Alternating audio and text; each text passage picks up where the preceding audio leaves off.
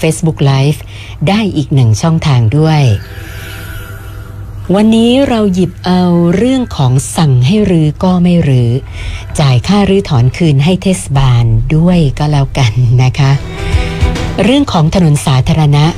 นะซึ่งเป็นพื้นที่ที่ประชาชนทุกคนก็สามารถใช้ประโยชน์ร่วมกัน ใครคนใดคนหนึ่งจะไปใช้พื้นที่เพื่อจะวางวัสดุสิ่งของในลักษณะเกะกะกีดขวาง โดยที่ไม่ได้รับอนุญาต นะก็นะคงจะไม่ได้นะคะนะซึ่งเป็นเรื่องที่คุณผู้ฟังส่วนใหญ่ก็คงจะทราบกันดีอยู่แล้ว แต่สิ่งที่พวกเราอาจจะยังไม่ทราบก็คือว่า แล้วถ้ามีการฝ่าฝืนเอาวัสดุสิ่งของอะไรต่างๆ ไปวางเกะกะกีดขวางบนถนน ทางเท้า ทางสาธารณะนะจะเกิดอะไรขึ้นจะมีความผิดตามกฎหมายยังไงบ้าง นะวันนี้เราจะมาทราบประเด็นนี้กันจากนะตัวอย่างของคดีปกครองที่จะนำมาพูดคุยกันนะคะสำหรับคดีตัวอย่างวันนี้เนี่ยเป็นกรณีการก่อสร้างต่อเติมอาคาร โดยเขามีการกั้นรั้วสังกะสี แล้วก็วางวัสดุก่อสร้างบนถนนในซอยแห่งหนึ่ง ซึ่งทางเทศบาลก็ได้แจ้งให้เจ้าของอาคาร หรือถอนรั้วกองวัสดุออก เพราะว่าได้รับการร้องเรียนจากคนที่อาศัยบริเวณใกล้เคียง ว่าสัญจรไปมาไม่สะดวก แต่ปรากฏว่าเจ้าของอาคารเพิกเฉยค่ะ ไม่ยอมรื้อถอนนะทางเทศบาลก็เลยต้องดำเนินการรื้อถอนให้ แล้วก็แจ้งให้ทางเจ้าของอาคารไปชำระค่าปรับ ค่าใช้จ่ายในการรื้อถอนทั้งหมด แต่ปรากฏว่าเจ้าของอาคารก็ไม่ยอมไปอีกนะแต่กลับนำคดี คือข้อพิพาทของเขาเนี่ยไปยื่นฟ้องเป็นคดีต่อศาลปกครองคำสั่งของเทศบาลที่ให้ชำระค่าปรับ และค่ารื้อถอน ถือว่าเป็นคำสั่งที่ชอบด้วยกฎหมายหรือไม่ วันนี้ท่านรองโฆษกศาลปกครอง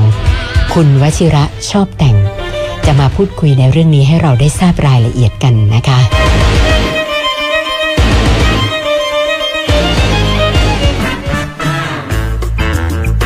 กฎหมายชายคาปัญหาชาวบ้าน โดยศาลปกครอง สวัสดีค่ะท่านรองคะครับสวัสดีครับคุณสุดันครับ และสวัสดีท่านผู้ฟังสวพ FM เก้าหนึ่งทุกท่านครับค่ะท่านรองคะสาเหตุของการยื่นฟ้องคดีนี้นะไม่ทราบว่าเกิดขึ้นที่ไหนยังไงล่ะคะท่านรองครับ คดีนี้ก็เป็นเรื่องที่ใกล้ตัวมากนะครับ คุณสุนันท์ครับค่ะเกิดขึ้นที่จังหวัดแห่งหนึ่ง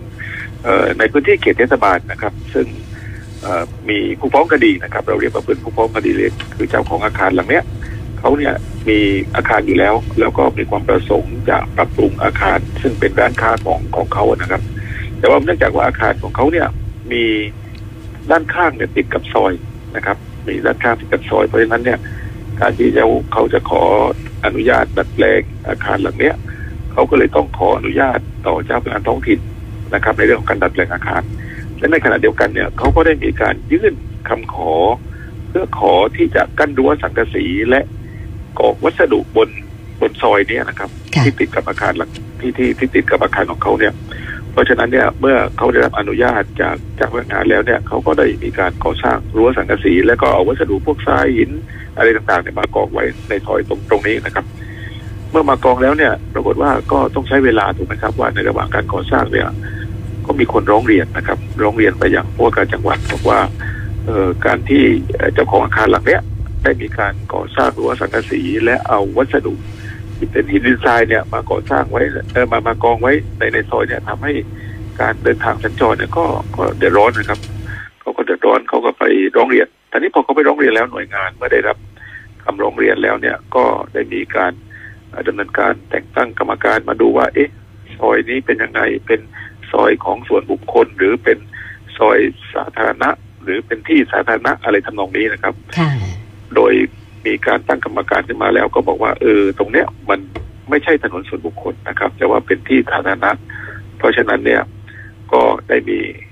คำสั่งนะครับ มีคำสั่งให้ทางผู้ฟ้องคดีรายนี้นะครับ หรือเจ้าของอาคารที่ดัดแปลงอาคารหลังเนี้ยหรือถอนรั้วสังกะสีพร้อมทั้งให้ขนย้ายวัสดุออกไป ปรากฏว่า ผู้ฟ้องคดีนะครับเขาก็เห็นว่าเอ๊ะคำสั่งที่เอ่อมีให้เขารื้อถอนรั้วสังกะสีและขนย้ายวัสดุออกไปเนี่ย เป็นคำสั่งที่ไม่ชอบใช่ไหมครับเพราะว่าเขาเขาได้รับอนุญาตมาแล้วแล้วอยู่ต่อมาเนี่ยเอ๊ะทำไมมามารื้อมาสั่งให้รื้อออกไปอีกเนี่ยเขาก็เลยมาฟ้องต่อศาลปกครองนะครับตอนนี้พอมาฟ้องต่อศาลปกครองเนี่ยเอ่อก็เป็นคดีมาสู่ศาลนะครับเพราะนั้นเรื่องเนี้ยในรายละเอียดแล้วก็มีการนายกมีหนังสือแจ้งไปเขาก็อุทธรณ์อะไรเขาว่ากันไปแต่ว่าโดยหลักคิดแล้วเนี่ยว่า เมื่อผู้ฟ้องคดีหรือเจ้าของอาคารหลังนี้เห็นว่าคำสั่งของนายกเทศมนตรีนะครับ ที่สั่งให้เขาไปชำระค่าปรับ เพราะว่าเขาไม่ยอมรื้อนะครับในที่สุดแล้วเรื่องนี้เขาไม่ยอมรื้อเทศบาลก็เลยต้องมารื้อรั้วสังกะสี แล้วก็ต้องขนย้ายสิ่งของวัสดุที่เขากองไว้บนถนนออกไปเนี่ย ก็มีค่าใช้จ่ายใช่ไหมครับเพราะนั้นเนี่ยเทศบาลก็เลยมีคำสั่งให้มาชดใช้ค่าใช้จ่ายตรงนี้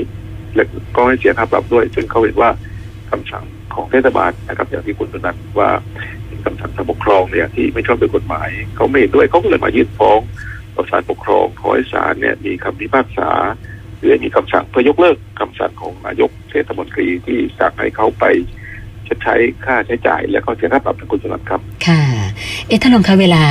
อ่าที่จะมีการดัดแปลงปรับปรุงต่อเติมอาคารเนี่ยคือทั่วไปนะเราก็ทราบกันว่าจะต้องขออนุญาตจากเจ้าพนักงานท้องถิ่นซะก่อนนะนะคะ แต่ครับถ้ามันครับเป็นกรณีแบบเป็นบ้านพักอาศัยทั่ว ๆ ไป ถ้าเราอยากจะต่อเติมอย่างเติมครัว สร้างเฉลียงยื่นออกไปนอกตัวบ้านอะไรแบบเนี้ยนะอันนี้ไม่ทราบว่าจะต้องขออนุญาตต่อเจ้าพนักงานท้องถิ่นด้วยหรือเปล่าคะท่านรองครับครับคำถามนี้เป็นคำถามที่เอ่อดีมากนะครับ เพราะว่าโดยทั่วไปเรามักจะมีปัญหาเรื่องของการต่อเติมอาคารได้รับว่าจะต้องขออนุญาตอะไรยังไงหรือไม่นะครับ ซึ่งเรื่องนี้ต้องต้องเรียนอย่างนี้ครับว่าโดยโดยหลักการแล้วเนี่ยในการก่อสร้างอาคารเนี่ยเมื่อมีการก่อสร้างอาคารแล้วเนี่ยไม่ว่าจะเป็นบ้านเดี่ยวทาวน์เฮาส์หรืออะไรต่างๆเนี่ยอาคารส่วนใหญ่นะครับเขาจะออกแบบตัวบ้านเนี่ยให้สอดคล้องกับเนื้อที่ดิน รวมทั้งสัดส่วนของพื้นที่ใช้สอยต่างๆนะครับ และว่าก็มีการคำนวณพื้นที่การรับน้ำหนักของเสาของคานอะไรต่างๆ ไว้ตามความเหมาะสมแล้วนะครับ แต่ทั้งนี้ ประเด็นสำคัญก็คือว่าเมื่อเจ้าของบ้านนะครับ หรือว่า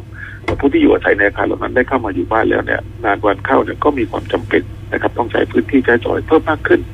คือต้องมีการดัดแปลงมีการเปลี่ยนแปลงอะไรต่างๆมากบ้างเนี่ย เพราะฉะนั้นตรงเนี้ยจริงๆแล้วโดยหลักแล้วต้องขออนุญาตนะครับ แต่ว่ามันมันก็มีข้อน่าคิดอยู่ว่าเอ๊ะถ้าเขาต้องการเปลี่ยนแปลงเพียงเล็กๆน้อยๆนะครับมีดัดแปลงเล็กๆน้อยๆเนี่ยจำเป็นต้องไปขออนุญาตด้วยหรือนั่นตรงน่ะนี้สิกฎหมายก็เลยก็เลยเปิดช่องไว้ว่าเป็นข้อยกเว้นว่า ในกรณีที่ท่านเอ่อมีการดัดแปลงอาคารหรือเอ่อมีการปรับปรุงพื้นที่อาคารอะไรต่างๆพวกเนี้ยมีข้อยกเว้นไว้ในหลายกรณีด้วยกันครับคุณสนันครับค่ะขออนุญาตยกตัวอย่างแล้วกันนะครับว่าอ่าเอ่อกรณีแรกก็คือว่าการตรงเนี้ยจะต้องไม่มีการเปลี่ยนแปลงโครงสร้างนะครับ เช่น โครงสร้างเดิมเนี่ยเป็นเหล็กอยู่เนี่ย ก็ต้องไป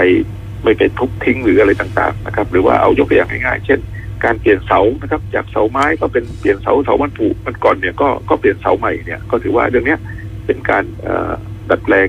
หรือว่าเป็นการซ่อมแซมอาคารนะครับ เรื่องนี้ไม่ต้องขออนุญาตเพราะว่าไม่มีการเปลี่ยนแปลงโครงสร้างอาคารนะครับ อย่างเรื่องที่สองเนี่ยก็อาจจะเป็นเรื่องของการเปลี่ยนแปลงส่วนต่างๆ ของอาคารนะครับ ที่ไม่ใช่เป็นโครงสร้างนะครับ แต่ว่าอย่างไรก็ตามเมื่อไม่เป็นโครงสร้างเนี่ยก็ต้องเอ่อนำวัสดุหรือของที่นำมาใช้เกี่ยวกับอาคารนั้นต้องเป็นการเพิ่มน้ำหนัก นะครับไม่เป็นการเพิ่มน้ำหนัก เช่น การเปลี่ยนไม้ปาเก้นะครับเป็นพื้นปาเก้เนี่ยอันนี้ก็ไม่ได้เป็นการเพิ่มน้ำหนักอะไร แต่ว่าถ้าเปลี่ยนจากไม้ปาเก้มาเป็นหินอ่อนหรืออะไรพวกนี้อาจจะต้องดูอีกทีหนึ่งว่าเป็นการเปลี่ยนแปลงน้ำหนักหรือไม่นะครับ ถ้ากรณีที่ไม่เปลี่ยนแปลงน้ำหนักนี้ก็ไม่ต้องขออนุญาตนะครับ กรณีที่สามก็คือเป็นเรื่องของการเปลี่ยนแปลงหรือต่อเติมการเพิ่ม หรือลดซึ่งไม่เป็นการเพิ่มน้ำหนักให้กับโครงสร้างของอาคารนะครับซึ่ง เราเรียกกันง่ายๆว่าเป็นการตกแต่งนะครับตกแต่งภายในต่างๆ พวกนี้พวกนี้ไม่ไม่ถือว่าเป็นการเปลี่ยนแปลงโครงสร้างหรือไม่เป็นการเพิ่มน้ำหนักตรงนี้ก็ไม่ต้องขออนุญาตนกันนะครับ ประการที่สี่ก็คือว่าการลดหรือขยายเนื้อที่ของพื้นนะครับ ของพื้นชั้นใดชั้นหนึ่ง ให้มีเนื้อที่น้อยหรือมากกว่าเดิม ตามที่กฎหมายกำหนดนะครับ อันนี้ก็ไม่ไม่ต้องขออนุญาตเหมือนกันนะครับ ส่วนที่ห้าก็คือการเพิ่มหรือลดขยายเนื้อที่ของหลังคานะครับ อันนี้ก็มี เนื้อที่ตามที่กฎหมายกำหนด อาจจะไม่เกินห้าตารางเมตรหรืออะไรต่างๆพวกนี้ อันนี้ก็ก็ไม่ไม่ต้องมีการเพิ่มเสาหรือคานนี่ก็ก็ไม่ต้องขอนะครับ สุดท้ายก็คือการเกี่ยวกับการติดตั้งแผง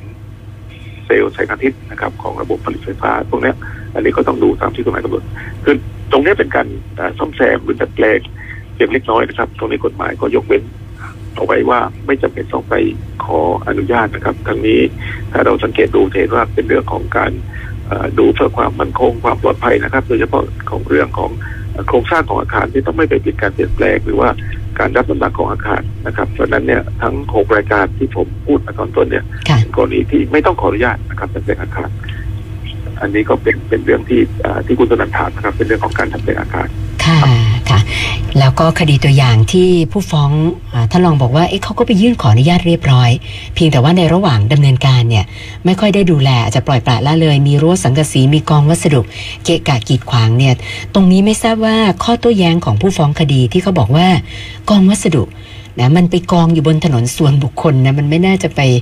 อ่าเดือดร้อนอะไรกับคนอื่นนะเขาเขาครับครัเขาบเขาไม่ทราบว่าข้อเท็จจริงในคดีนี้เนี่ยเป็นยังไงมันจริงอย่างที่เขาอ้างหรือเปล่าคะ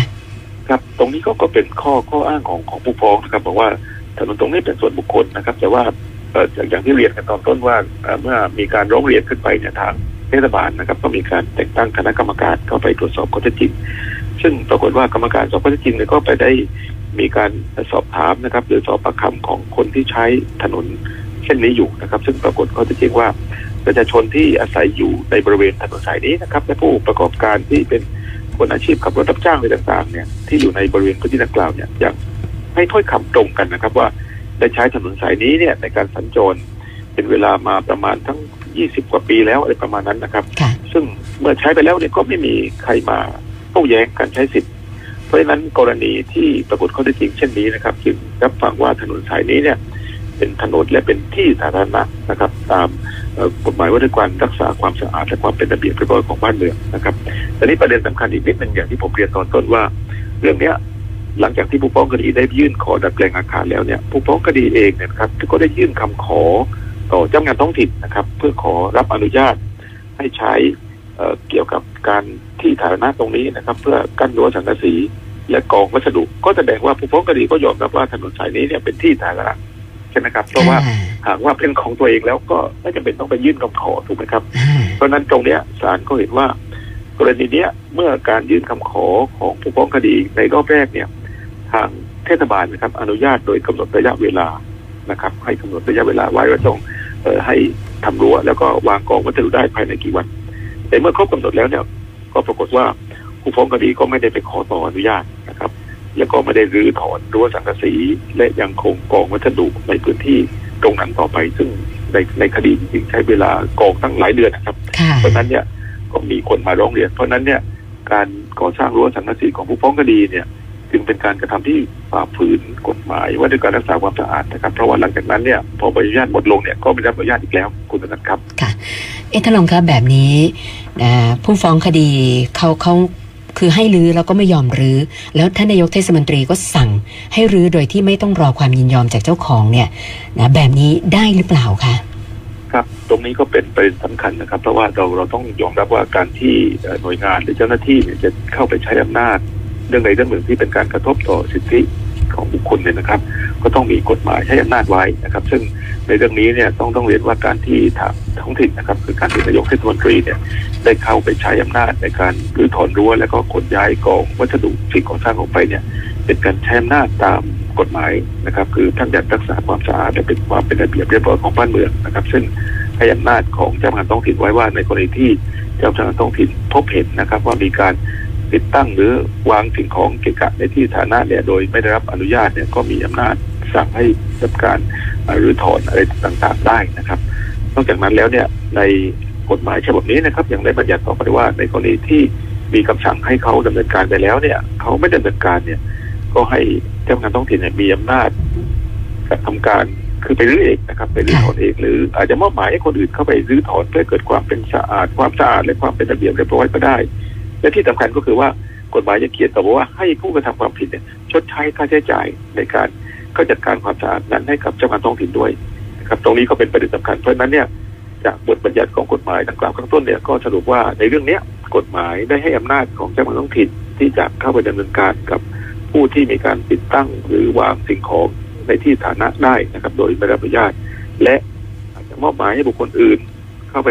รื้อถอนนะครับ ในกรณีที่เขาไม่รื้อถอนหากเจ้ามันต้องมีคำสั่งแล้ว ซึ่งในกรณีเนี้ยมีคำสั่งไปแล้วก็ไม่รื้อถอนนะครับพ้นเวลาที่กฎหมายให้อำนาจแล้วก็เจ้ามันผิดเลยเข้าไปรื้อเองพอเข้าไปรื้อเองก็เสียตังค์ไปแล้วใช่ไหมครับเจ้าหน้าที่ซึ่งก็คิดตังค์ปั๊บก็มีคำสั่งให้เจ้าของ